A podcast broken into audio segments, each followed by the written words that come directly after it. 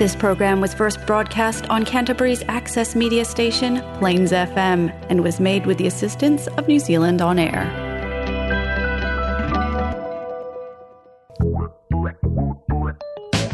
It's time for Bookenz.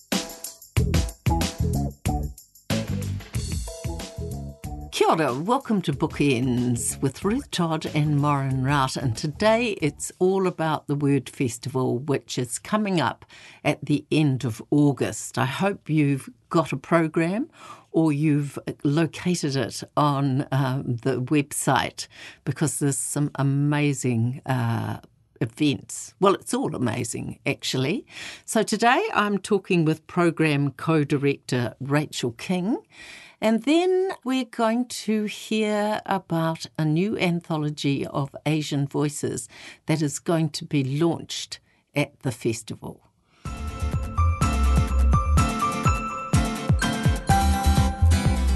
The Word Christchurch Festival is coming up. It's going to run from the 25th to the 29th of August. It is jam packed with amazing, interesting, and new novel events.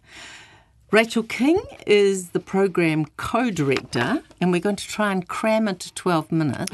12 minutes, okay. Everything you want to say about this program. Okay, all right. Well, let's start with saying that it's been a really interesting and challenging time, obviously, trying to put on an international writers' festival in the time of Corona. Um, but in some ways, it's actually made us get creative, and I think this is one of our best festivals yet, even though we don't have, we we have a couple of international writers who just happen to be in New Zealand, but other than that, we don't have any of them in person. But we've had to get incredibly creative about the way we present them. And so I guess the first thing I might tell you about is the Far Away Near, which is um, a, a, special uh, pop up digital purpose built venue that we're putting together, and it's going to be at Turanga. Uh, and the concept is um, a night or a day at the pub with your friends and a favourite writer. So you have we have twelve tables of eight um, in the venue, and each table has a screen at the end of it with the writer sitting at the table with you. So it's to create the illusion of having a really interesting dinner party guest. Um, and we've had lots of attention about this um, in the media, and we did a boosted campaign for it that people loved. So, um, and because because seats are limited, uh, a, it just creates a really different, intimate experience, and people should definitely book for those very soon. They should, and they can eat and drink. That's right. They can have. They can go. The bar will be open the whole time. They can go and have drinks and bring them to their table, and um, yeah, it'll be a lot of fun. So, and you know, you can get get together a group, or you can just join a, join a table with other people. And people need to look at all the um, wonderful writers that you've gathered, and I'm particularly interested in Helen Macdonald coming back, yes, we Hari Kunzru, A.C. Grayling. Bit of um, philosophy. Yes, there's just about everything you yeah, think AC of. Grayling conversation with Kim Hill was is not to miss. I mean, all of them are not to miss in my opinion, no, of course. Exactly. But we also have Ava Homa, who's a, um, the only Kurdish woman to ever have a novel published in English. Um, and uh, Behrouz Boochani will be interviewing her. So they'll be, talk, you know, that's your mm. chance to get really up close and personal with um, with the, the fight of the Kurdish people and um, and what they've been through. So that's yeah, really interesting. Um, uh, the Backlisted podcast, which is my favourite books podcast in the world, are doing a special edition for us with Paula Morris. Uh, Eliot Higgins of Bellingcat talking with Nicky Hager about investigative journalism. Uh, Mark O'Connell talking about the end of days and Notes from an Apocalypse. Um, and Tommy Orange, who's a Native American great novelist. writer. Yeah. Great writer. We could spend the whole program talking about it, but what do you want to highlight next, Rachel? Let's talk about um, some of the big events we've got, and then we can go down to the, the smaller ones. Is that all right? Yeah, good plan. Uh, so, a hilarious uh, surprise that we got was that um, uh, Sarah Ferguson, Duchess of York, um, was um, wanting to do a digital event in New Zealand, and so we snapped her up because we think that could be really interesting. She's written a romance novel, um, and you can grab your your auntie and your mum and your friends and come and have um, tea and scones and uh, and chat with the Duchess. Uh, we've got Helen Clark, who's been right at the front lines of both uh, climate change issues and the coronavirus pandemic. So she'll be talking about that. Um, she'll also be joining Abbas Nazari, who is uh, one of the Tampa refugees, who's an extraordinary young man who's written a book. He was a child on the Tampa. Um, he's now a Fulbright scholar. Um, grew up in Christchurch, and so he'll be appearing to talk about that alongside uh, Helen Clark. Um, one of my favourite events of any of the festivals that I've ever programmed um, is a world exclusive collaboration of um, music and storytelling with um, David Mitchell, UK author of Cloud Atlas and Utopia Avenue, um, alongside one of my favourite songwriters, Tiny Ruins. Um, this is an incredible project. They've they've uh, they've swapped stories and songs. So David has written a couple of short stories inspired by um, Hollie Fullbrook's songs, and Hollie has written a couple of songs inspired by David's stories that he's sent her, um, and also Utopia Avenue. He actually sent her some lyrics that the characters in Utopia Avenue had on their songs and, and offered them to her for to use for her music. So this is a one night only. You have to be there. Um, and it's live with David. It's live. It? Da- yeah. David will be digital. Yes. Um, and Hollie will be live, and it will be at the James Hay Theatre, and it will be quite an extraordinary event. So um, I really, yeah, can't recommend that enough. Uh, we're also beaming in live from the Edinburgh Book Festival. We've developed a really good relationship with them over the years, and they have a purpose built studio. Uh, and we have the King of Edinburgh, Ian Rankin, um, will be coming to us live from the Edinburgh Book Festival, and they tell us that the Edinburgh Castle will be in the background as he's speaking, so you really get the sense that you're attending. You're there. You're yeah. attending the Edinburgh Book Festival, which is uh, on at the same time as us, so that's extraordinary. Um, an event that's about to sell out uh, is the uh, Kawai o Tahu, um, The Art of Water, with Marlon Williams, Ariana Tikao, and Ruby Solly, which will be a night of music inspired by the waters of Te Waipounamu, um, which will be really, really Oh great. yeah. yeah. Oh yeah. That's a great grouping of people. Wonderful. Yes, yes. Um, but I mean, where to start? So my co-director Nick Lowe has put together an incredible program of Ngai Tahu stories as well. Um, we've collaborated with uh, the Cúirt Festival in Galway, Ireland, to on an event which brings together um, native speakers of Gaelic and native speakers of Te Reo Māori um, who've collaborated on that. Um, if you're wondering about what the um, Ngai Tahu's water claim is all about, we've got a session uh, all about that, explaining it. Uh, on the Thursday night of the festival, we're going to transform Turanga into a live um, storytelling space. You know, those incredible staircases they've got there. There's a statue halfway up the first one, and that's of Tawhaki. And it's the whole building encompasses the creation, the Ngai Tahu creation myth, and we've got storytellers um, and uh, taonga poro players bringing that story to life. So And that's free, isn't that's it? a free event Yeah. for the community um, to really showcase the what an amazing space Turanga is, but also the yeah the story that's actually been been built into the into the building. We do have a sellout. Adventurous Woman has once again sold out this time quicker than ever. So- People love it, don't they? um, we have Matt and Sarah Brown. She is not your rehab, so they've been getting a lot of media attention lately with their incredible um, movement against domestic violence. So this is your chance to actually hear them speak and to to meet them afterwards. Um, we've got the new Regent Street Pop Up Festival is coming back. Oh, I free. love that. I love that. It's going to yeah. be bigger than ever. Yeah. Uh, we've got 12 spaces on New Regent Street, which will be used for various word wordy activities. And um, the gala on the Friday night, um, which has Patricia Grace, uh, American writer Rick Tchaikovsky, Sue Kedgley, Tayi Tibble, Kate Camp, um, hosted by Michele A'Court. Uh, and that's called the place. This place you return to as home. So And that's become your theme, isn't it? Pretty much. Yes, so it's the, what's emerged as the theme is we're calling it near and far. Mm. So it's all about intensely local stories, celebrating our local stories, but also looking to global events, but also bringing these writers that seem so far away at the moment, bringing them right to our table Mm. as well. So, yeah, it, it, it fitted quite quite neatly, really. Um, we have uh, Daisy Daisy Speaks, who's a wonderful local Christchurch spoken word poet, um, has curated a wonderful night of um, Māori and Pacifica storytelling uh, and music. So we've got the Judah Band and the Billie Jean Project uh, pairing with um, poets Ben Brown, Karlo Mila, Juanita Hepi, Dietrich Soakai, Hanapera Awake, Ruby Solly, and Tusiata Avia, which will be amazing. I mean, the evening events are all. There's so many um, good evening events and lots in in some different venues as well. Yeah. that's right. And Patricia Grace is going to be a highlight. Her session's selling incredibly well. I bet. People, um, people love her. So we've got Charlotte Grimshaw as well, whose book, The Mirror Book, obviously has Oh, been a there's going to be a lot of people come to that. Um, for families, we've got the Great Word Story Hunt happening again, which is a free event where children look for clues um, around the library to find the next story. Uh, and there's, there'll be a storyteller hidden on each of the five levels, ready to tell them a story. There's lots of good new and emerging writers in this program, Rachel, which I'm really pleased to see. Yeah, that's right. So wh- one of the things we like to do is, you know, give a platform for new voices as well. And wherever possible, those events are free to attend.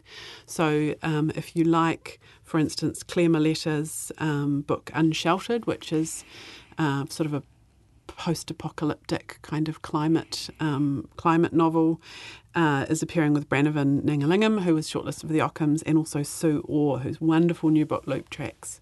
Um, she's just brought out. So that's a free event. So if you come along and you like the sound of the stories, you can use your money to buy the book instead afterwards. So you know, in that way, we really like to try and support the local publishing ecosystem and you know put some money in the in the writers' pockets as well.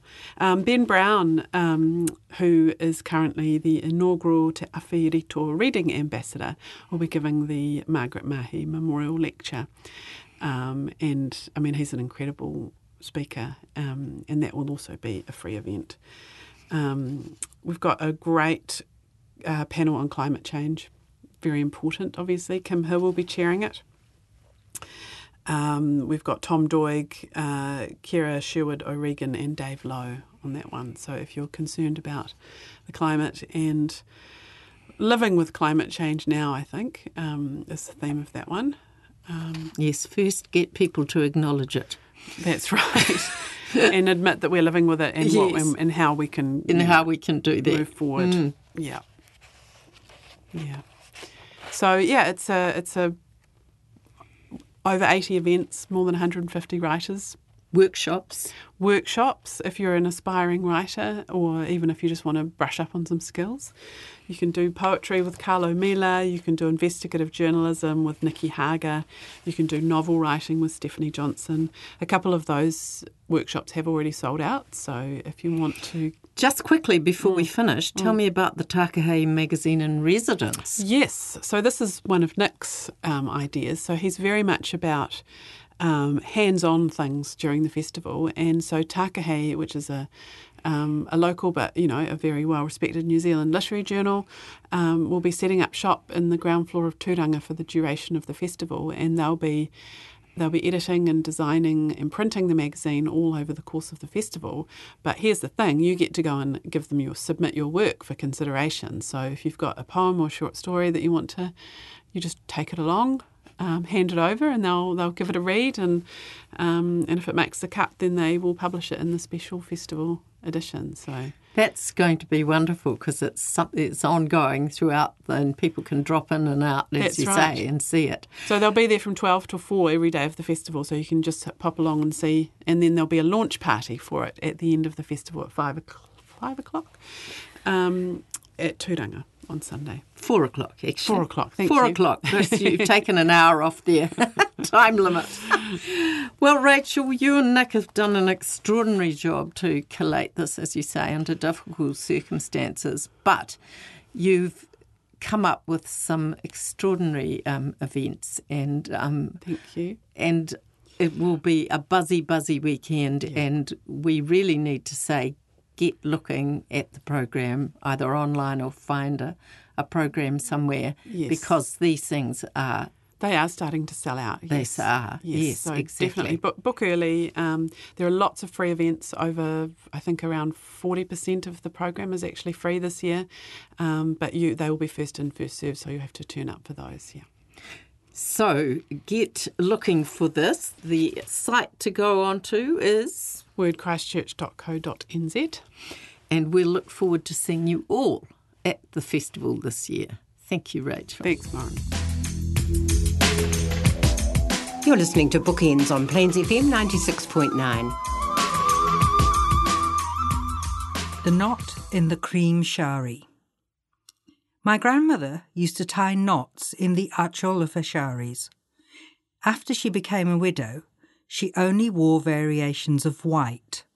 The knots were there to remind her that she had unfinished business. Perhaps she had left milk curds straining in a piece of muslin, or maybe she needed to bring the washing in. Sometimes the knots were there to remind her she needed to make extra prayers that day. It could be a remembrance day for a particular god. It might be the anniversary of a significant death in the family. Today, I'm helping my father to clear away some of the junk he has collected over the years. Where do you want me to take these things? I ask. Is there a municipal dump near here? My father laughs as if I've asked if there's a nuclear rocket launcher in his back garden. What he ha- does have, though, is an area that acts as landfill, where we are to dump out of date vials of insulin from when my mother was alive, mouldy books they shipped from England that are now covered in a fine layer of mildew, and a decade's worth of paperwork, if he can be persuaded it will never be useful again. We move one box of documents, and a mouse leaps onto my shoulder, and then onto him. My father tells me what he wants to save, and then leaves me to sort through more piles of memories. I have trouble remembering what he asked me to save and what can be thrown out. Later, I call Annapurna away from kitchen duties and ask her for help in shifting piles of rubbish to the unofficial dump. A barrage of protestation hinders me. You can't throw this out! And we might be able to sell that. Perhaps this is a job for another day. I find my father in the lounge. He's snoring lightly in his chair, and he's startled by my presence. Sorry I woke you, I say. Stop doing that now, he says. Come and sit with me. You'll leave in a few days. We drink the tea that Annapurna brings and talk. I'm aware I haven't utilised this opportunity to find out all I wanted to know about my father's past. I'll fly home in less than 48 hours, still grappling with our differences, still searching for common ground. Uh, tell me something more about what it was like when the war broke out. World War II coincides with one of the darkest periods in India's history. I know I might find some answers here. My father tells me how they feared air raids. He talks about curfews, rations, and corruption. He speaks of famine and how it selectively wiped out certain sections of society, whilst others were left unaffected. He talks about seeing bodies in the streets, moist and swollen by putrefaction. Once he's begun, he doesn't want to stop. The wind picks up again and screams a warning through the shutters. I understand a little more about my father this day as a maddening wind threatens. I learn something about how his values were shaped, about his hopes and disappointment. But it is still not enough. Eventually, he's too tired to talk any more. It's time for his siesta. On resuming my search for things to discard, I find a white shari, musty and folded. One of the corners has a knot tied in it. Perhaps it will take someone else to clear my father's house. Someone stronger than I am. That was Christchurch writer Nod Ghosh reading from a new anthology that is about to be launched at the upcoming Word Festival. The anthology is called A Clear Dawn New Asian Voices from Aotearoa, New Zealand. It's edited by Paula Morris and Alison Wong, and I spoke to Alison about the task of finding and collating these fascinating new voices. Alison, this must have been a massive task for you and Paula just to set the parameters for this anthology. You know, just working out what the geographic spread would be, what your definition of new voices would be. Tell me a bit about the process of sorting that out.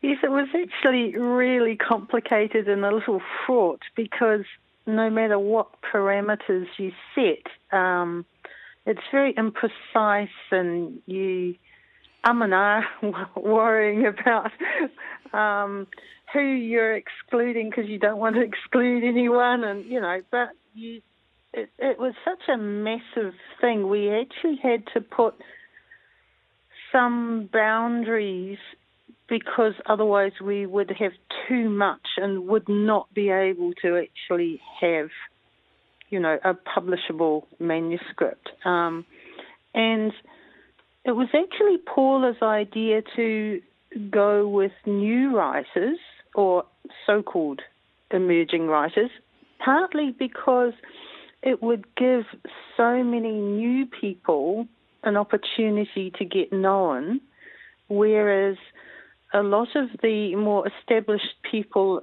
already are known to some extent. Not well enough, I think, but it was a way of allowing a lot more um, to be published that otherwise wouldn't be. Uh, that certainly so, gives it a freshness, doesn't it? I'm not saying the others are stale, but it's, you know, it is wonderful to read so many different voices, such a diversity, and knowing that they are, you know, some are teenagers, some are yes. older people, and yeah. their immigrant experience has been so different. Yeah, and um, what we've done is in the introduction, we have actually named a whole lot of the forerunners to these these new voices so that you know, people can go and look up the names we've mentioned in the um, the introduction and find the people that are not included just because we felt that they were too established in the sense that they had, when we were selecting more than two books published, or uh, may have been recognised with New Zealand honours for their contribution to literature, those sorts of things. Uh, so we didn't want to exclude those people, and we want people to look for those those writers as well. We only um, selected sort of a narrower version of Asia, excluding, say, Iran and Iraq and Afghanistan, you know, those sorts of places, because we already had so many people. Um, it was just going to be too difficult. And I, I have some regrets that people from those areas are not included because I'm thinking, where are they being published? You know, it, it's a problem, I think, for all of us who come from perhaps minority backgrounds. One of your writers, Karen Tay, sees um, ethnic orthodox as another form of colonization. Yeah. Did you come up against that um, reaction from many of the writers? Is it quite a common feeling? I think at the beginning there were a few that were worried that we'd get um, pigeonholed or stereotyped. Um, but I think what we've done uh, as editors is we've just gone for diversity in every sense to showcase how different we all are. Um, obviously, we we didn't just include anyone just because of their diversity. Um, literary quality was number one, but at the same time, uh, we tried to show how different we are in terms of the things we write about, our style and voice, um, themes, our backgrounds, um, content, geographic location, age, all of those sorts of things. So when you look at this anthology, there's really something for everyone, and it's very difficult to say this is what Asian writers are because just like everyone, we're all different. I found that absolutely wonderful. There was such good writing in there and, and such a lot to provoke me and make me question things, and so much just to entertain and delight you. So I enjoyed the fact that you put the bios of the writers above their contributions so that you could read that first and get a sense of, of what the experience had been for these particular writers and then see how it was um, how it came out in their particular writing or not. Yes. And it was completely up to our writers how they wanted those introductions to be you know, uh, written, uh, we encourage them to say something of their background and why they write and what they write so that it would help readers in reading their work and understanding where they're coming from. You predict both of you, that New Zealand literature is going to be utterly transformed over the next 20 years by these new voices. And I, I think you're right. Yeah, I think that New Zealand, Aotearoa New Zealand, is um, starting to understand how diverse we are in every way. So, you know, obviously we're not saying, you know, it's not Pākehā writers, it's all, it's just all of us. We are a, a diverse community of many, many voices, Maori, Pacifica, and many other um, different kinds of backgrounds and cultures and uh, heritages. And we all come together as one nation. And I hope that all of us can start to understand each other better, listen to each other, talk with each other better, and and find a kinship with each other despite any differences, with respect. I hope. Well, good writing uh, does all those things. It, it's so transformational. So I think you've done a, an enormous um, service to all of us um, in presenting these new writers. And I have to say, it's a most beautiful book. The cover has got a silky sense to it, and um, it's just handsome and beautifully printed. So well done. Thank you. A Clear Dawn New Asian Voices from Aotearoa, New Zealand is edited by Paula Morris and Alison Wong and published by Auckland University Press.